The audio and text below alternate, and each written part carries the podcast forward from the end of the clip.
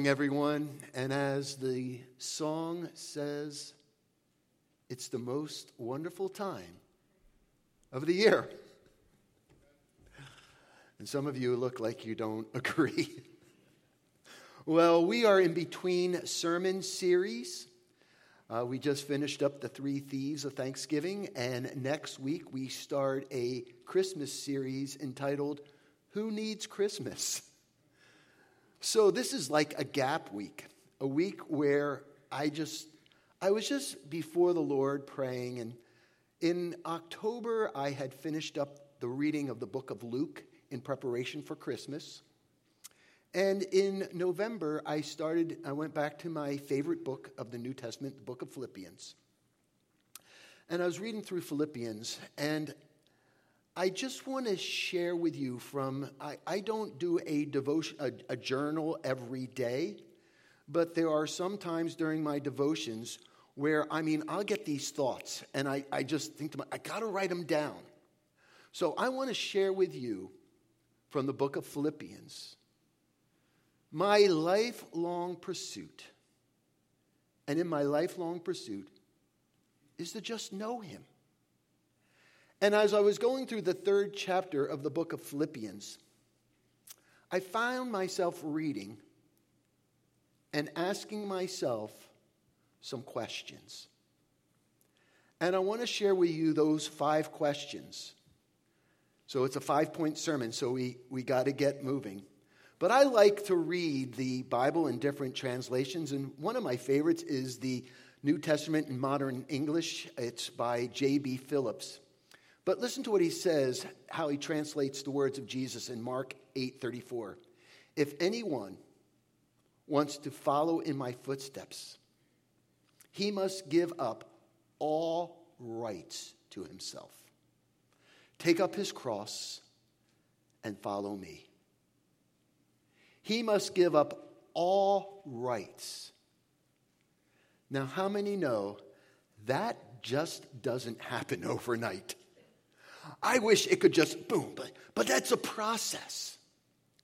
And in my journey, in this process, in this lifelong pursuit to know Him more, from time to time you have to take stock, you have to evaluate.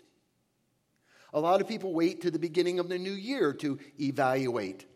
I always like to do it before the holidays because once the holidays come, it's so busy. So in November, as I sat down to read the book of Philippians, I started to ask myself these simple questions that were taught to me by my good friend Dave Greco at a men's breakfast six years ago. KISS. In evaluating, there are some things you just need to keep on doing. In evaluating, there's some things you can improve on. There's some things you can stop doing. I this year in July, I stopped doing something that I've done for years. I decided I'm tired of riding around in a crummy car. And I said, I go swimming early in the morning. I usually stop and get an egg wrap and I'm eating it in the car or a bagel and you know you're just you're not even enjoying it. You're just eating it to eat so you can get to church to have your devotion. And I said my goodness if I can't sit down for 10 minutes to enjoy my breakfast. So since July I have stopped eating in my car. And after swimming in the morning, I go to a Dunkin' Donuts, Starbucks, a bagel shop, and I, I just I sit there, and for ten minutes, I just eat watch people, actually made friends It's amazing. And there are some things that you need to start doing. Well, when I came to the third chapter of Philippians and evaluating, I want to challenge you with some thoughts this morning.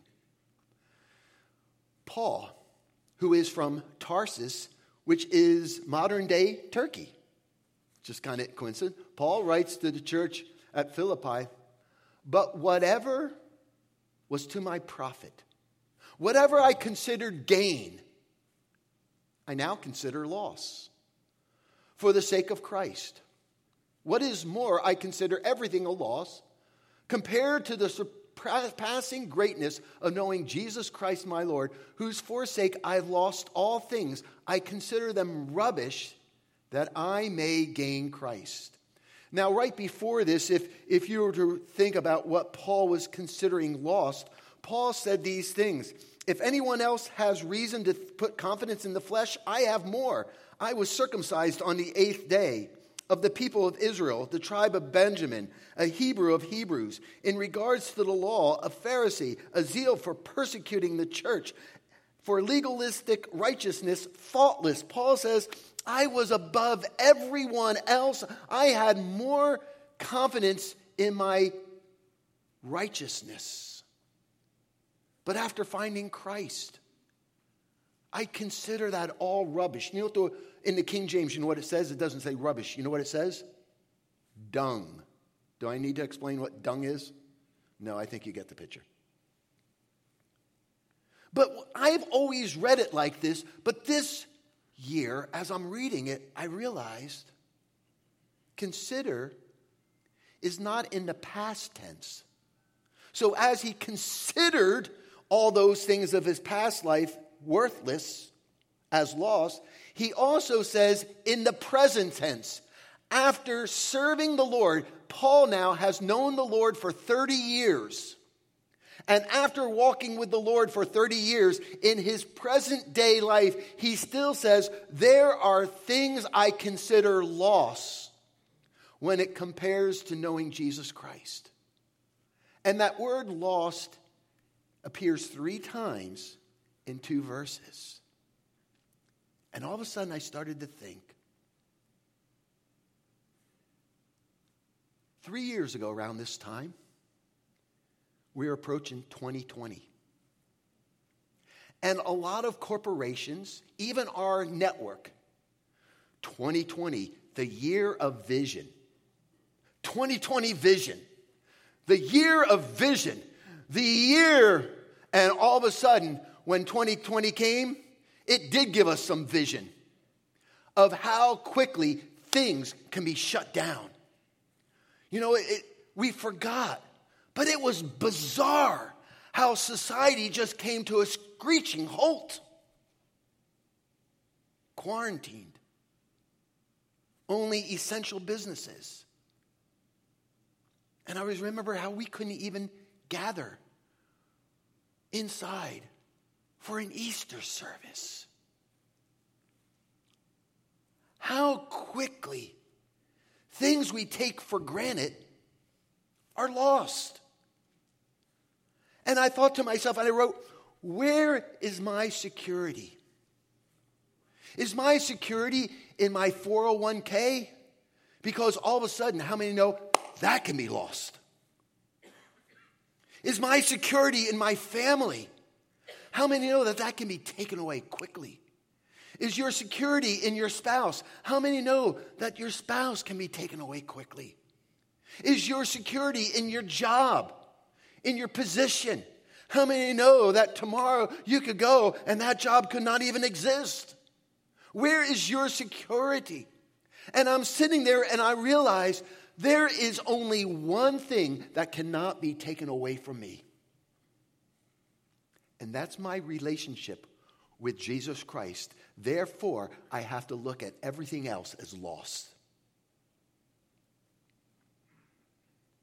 There's only one thing, and that's what Paul is realizing. There's only one thing that is top on my priority list, and I consider everything else as loss because it can all be taken away.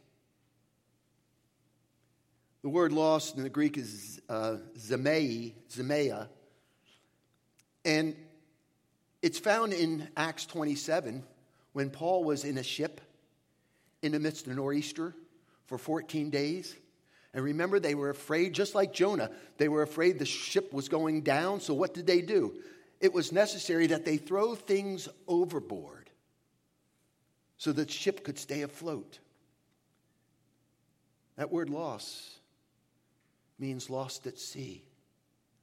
And I'm wondering here this morning, as I ask myself this question Am I willing to count all things lost?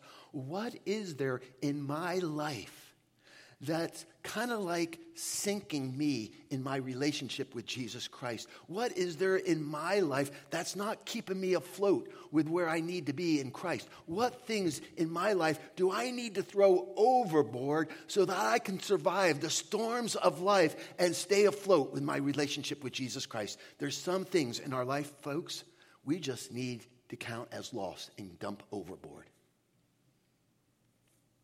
Now, why does Paul do this? Why does Paul consider all things as lost? Why is Paul willing to throw things overboard? He says, Because I want to know Christ.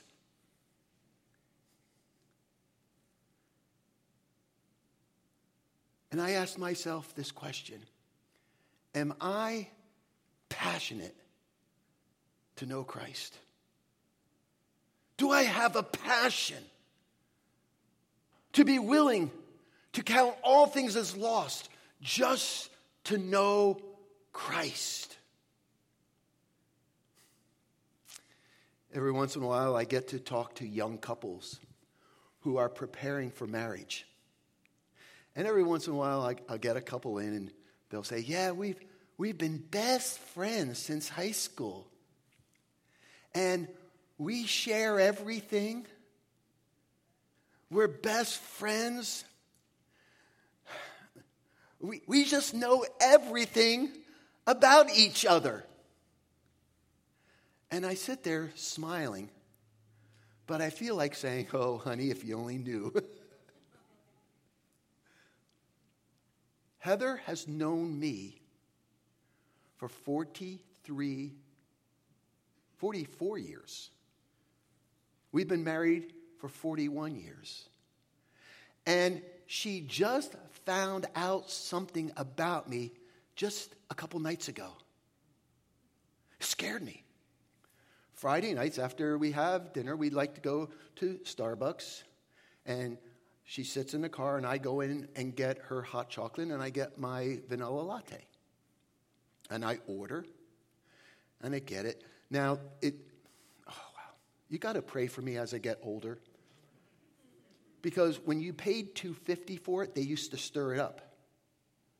Now I watch them, I'm paying $4 for them, and they'll just make it. They're in such a rush, they just put on a cap, and they'll hand it to me, and I'll say, Can I have a straw? They used to, you used to be able to just pick up straws. Now you got to ask for straws and hope that they're plastic. Can I have a straw? And, and they look at me like I'm crazy because it's a hot drink. Yeah. And in front of them, I'll open the lid, take the straw, and stir it in front of them. It's kind of like being passive aggressive. you know, put on. So the other night we were there, and I ordered the same, and they go, Here's your latte. So I take a sip, and it's hot chocolate. And I'm thinking everybody's can make a mistake. So then the girl comes and says, Here's your hot chocolate. And I'm thinking, okay, it must be my latte. I drink it, and it's hot chocolate. notice, notice, I'm sitting there, I'm going, I ordered a latte, vanilla latte, and a hot chocolate, but I got two hot chocolates. And the girl comes around and goes, Oh, here's your latte. And I said, Oh, I'm sorry, but I drank from both of these hot chocolates. I must have drank some from somebody else, and you better take it back. And they're looking at me like, and I'm just like this. I walk out, I go to the car, I sit down, and Heather goes, What were you frustrated about?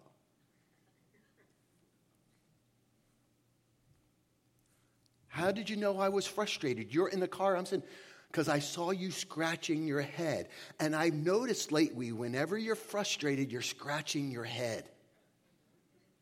So I just gave it away in staff meetings.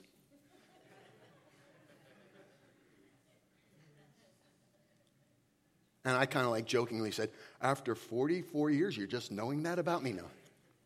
But if it took 44 years just to find that out about a simple human being, how much more longer does it take to know a finite God? I want to know him. Paul says, Moses says, just show me your glory. Show me your whole being. Show me your whole character. Show me your presence. The psalmist says, As the deer pants for streams of, of water, so my soul pants, so my soul desires, so my soul just longs for you, O God. Paul, after serving him for 30 years, after going after spending 10 years on three different missions trips, uh, after, after planning all these churches, you, you think Paul would know all there was about God. He says, I, I just want to know him. You know what I think is interesting? Is Paul knew him on an intellectual level. But what was Paul doing? Persecuting the church, persecuting the very one whom he said he knew. And it's only after coming to Christ that he realized and he experienced Christ did he realize, oh my goodness, God and Jesus are one of the same. And I said I knew God, and here I am persecuting him. How many know that you can be a Christian and not know him. Philip said this. Jesus, Philip said, Lord, show us the Father. That will be enough for us. And Jesus says, Don't you know me, Philip? Even after I've been among you for such a long time, don't you know me? Because he who has seen me has seen the Father. Not everyone who says, Lord, Lord, will enter the kingdom of heaven. And the whole problem is that word know. We know about God. We can quote facts about God. We know stories about God. But do we have a personal encounter of experience with God where it's through that experience you know Him because He has shown you who He is? And I thought, if it takes Heather, after 44 years, just to realize I'm frustrated when I'm scratching my head, how much more is there to know about a finite God? And do I have a passion to know Him? I want to know Christ and the power of His resurrection. Now, for years, I have always read this that Paul's just basically saying, when I die, I want to know of the power of the resurrection that I'll be raised. But it's more than that.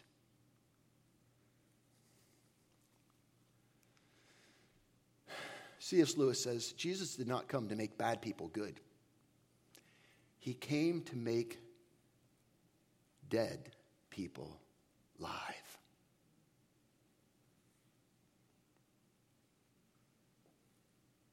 When Paul talks about living and knowing the power of the resurrection, he says, I want to know that power that was able to raise Christ from the dead. I want to know that power now. I want to know that power that I don't have to live in bondage any longer to sin. I want to know that power that gives me victory over sin. I want to know that power where I don't have to be held captive. I don't have to be bound by this human flesh and this old self. I want to know the power that I can raise above. I can rise above this sinful nature and live a victorious life here on earth. I want to know the power of his resurrection, not just at death. I want to know the power of the resurrection to live a victorious life here and now. And I said, Am I fully devoted to live that new life? Because some of us just like swallowing in the mud still.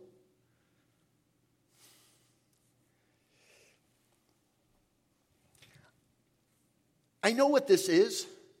I know what it's used for, but we just call it the fireplace poker. Is there any other, is it, any, anybody else know anything what, what the proper name is this? I just call it a fireplace poker. We poke the logs and, I mean, and this is what I was thinking. Poke the logs and you take it out. But if you kept this in a hot fire for a while, what happens? It becomes hot. I don't know if it will glow, but I'm hoping that it will glow. Get that nice orangey glow to it. And as I pull it out of the fire with that orangey glow, if I were to touch a piece of paper, the heat that is in this steel would transfer to that paper and probably set it on fire.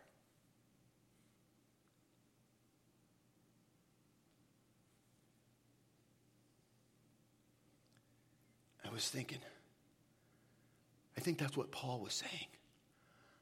I want to know the intensity. I want to know the heat. I want to know the power of the resurrection that it's flowing from me and that whatever I touch, it will transfer and set it ablaze and set it on fire. Am I fully devoted to live that new Christian life? To know the power of his resurrection? To be victorious over sin? And then he says, Oops, let me go back here.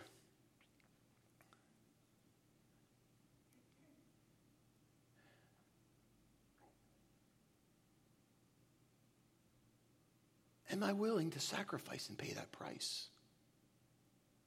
We all want to know about the power. We all want to know about the fire. But come on, be honest. Who here wants to know about the fellowship in sharing of suffering and death. We want, we want to share in the power, but do you want to share in the suffering?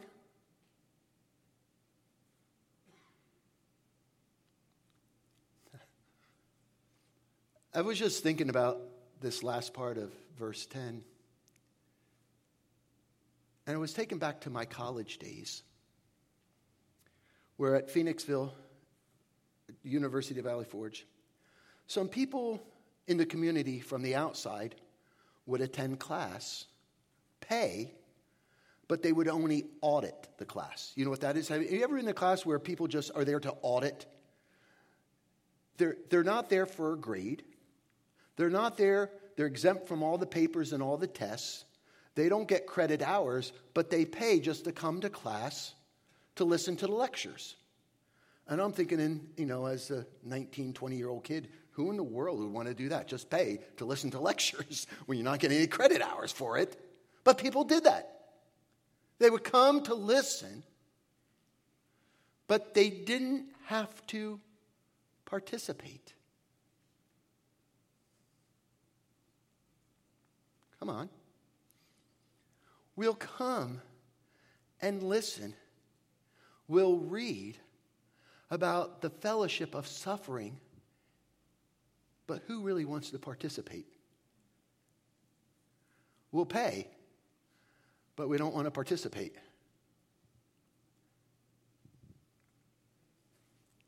Have you ever gone through a storm in life? A hardship, a trial? And I'm sure There's always been a time in your life where you asked this question Why is this happening to me? Come on. I'm sure there's not one who can't say there's been a time in your life where you did not question, Why is this happening to me? And you usually find out the answer months or years later when you realized that through that hardship, through that suffering, God advanced you to another level of intimacy with Him, of knowing Him, where you had to trust Him, where you had to depend on Him because I've realized it's through the trials in life where the Lord will get you to the point where you cannot rely on yourself, your knowledge, your ability, but God will get you to the end of your rope that the only thing you can depend and trust on is in God. And when God gets you to that point, He brings you to a new level of intimacy. Am I prepared? To pay that price. And then he goes on to say, and somehow to obtain the resurrection from the dead. Now, I thought about this and thought about this and thought about this. Paul says, I want to know the power here and now. I want to join in the fellowship of suffering but I also want to attain resurrection from the dead, that in my death, I want to receive that power that glorifies God. And all of a sudden, it dawned on me what I believe he's referring to. Remember when the early church stoned Stephen? Do you know who they had to ask permission of first? Saul. Paul. And I believe that as Paul gave permission for the stoning of Stephen, and Paul saw this power, this attitude, that as this man is being stoned, he said, Father, forgive them.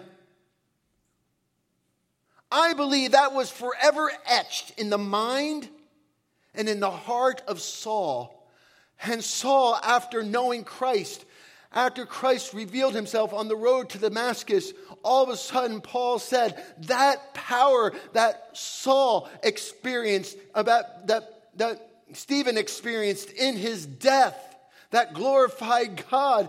I want to know that same power that when it comes time for me to leave this earth, I want that same power that no matter how I may die, I'll be glorifying God with my life.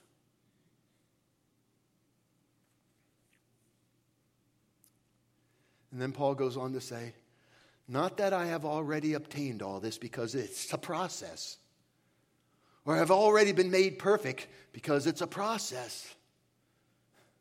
I press on. That speaks of endurance.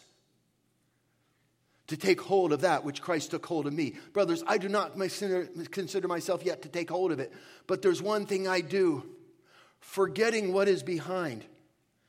I got stuck. Forget. Why do you want to forget?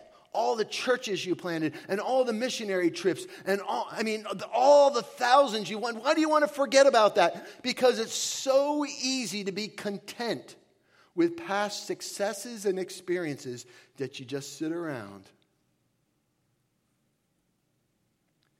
And Paul says there's an endurance. There's this, this desire that I just don't want to sit around content living on past experiences and successes, but I'm straining. When you strain, I remember before I had glasses, I used to strain so I could focus. I focus towards what is ahead and I press on. I'm progressing. I'm moving on to win the gold and to win the prize which God called me heavenly for. And I'm reading this and I said, Am I willing to finish strong?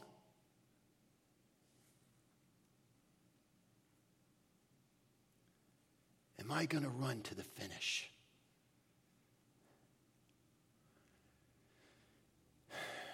It's 19, yeah, 87. In 1987, I, I did the New York Marathon with my father in law.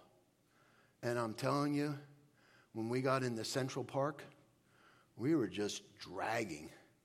And when we turned the corner of Central Park and saw the finish line, I mean, it was, it was, was all we could do to get there. Five years later, 1992, I said, I'm not going to finish that. I'm going to finish strong. And you know what I did? I trained a little harder, prepared a little better, educated myself a little better. Got in the Central Park, even in the hills, man. Finished strong. What am I saying? I want to keep in His Word. I want to keep before Him.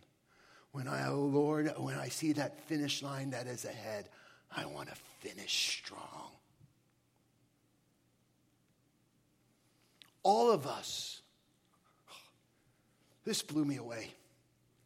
All of us who are mature should take such a view of things. All of us, all that I've just said, all who are mature, and I kept saying, mature, mature, mature, mature. All of us who are mature should take view of such things. And then I wrote something down that I'm just going to read it the way I wrote it. Maturity as a believer is not measured by how much you know. It's measured by the passion in which you are committed to live out your faith. A lot of times we think maturity is all how much we know. But it's a matter of a passion in which you are committed to live out your faith, to not neglect the assembling of yourselves, or some are in the habit of doing, but Sunday, the Sabbath, a day dedicated to the Lord. Come on. I used to hear, oh man, now I can preach. Years ago, it was called the Sabbath. Then it was called the Lord's Day. You know what we call it today? The weekend. That wasn't in my notes. And if on some point you think differently, I love Paul here. If you don't agree with me, if you if there's some of you who think differently, Paul says there's no debate, there's no arguing. If you think differently, well, God will make it clear to you because I know I'm right. I just love it.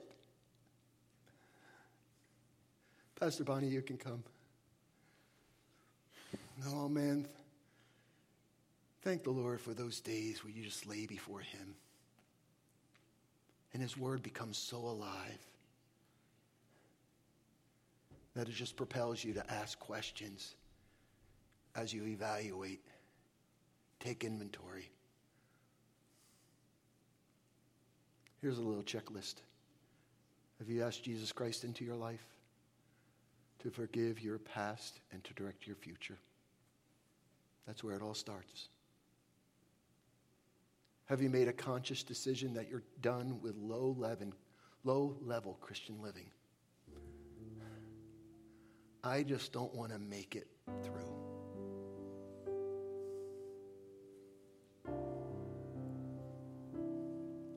Are you spending time every day reading the Bible and praying?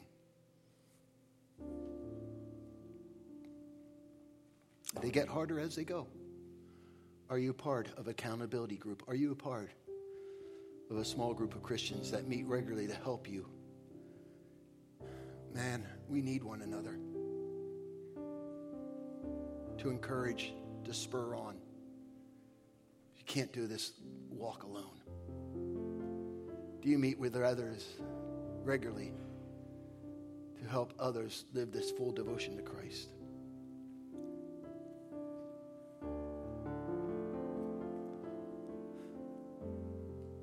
When I think about the song we were singing, all of life comes down to just one thing that's to know you, Jesus, and to make you known. And you say, but that's two things. No, it's one of the same. Because when you know Him, you'll reflect. You'll reflect Christ to others. Would you bow your heads with me?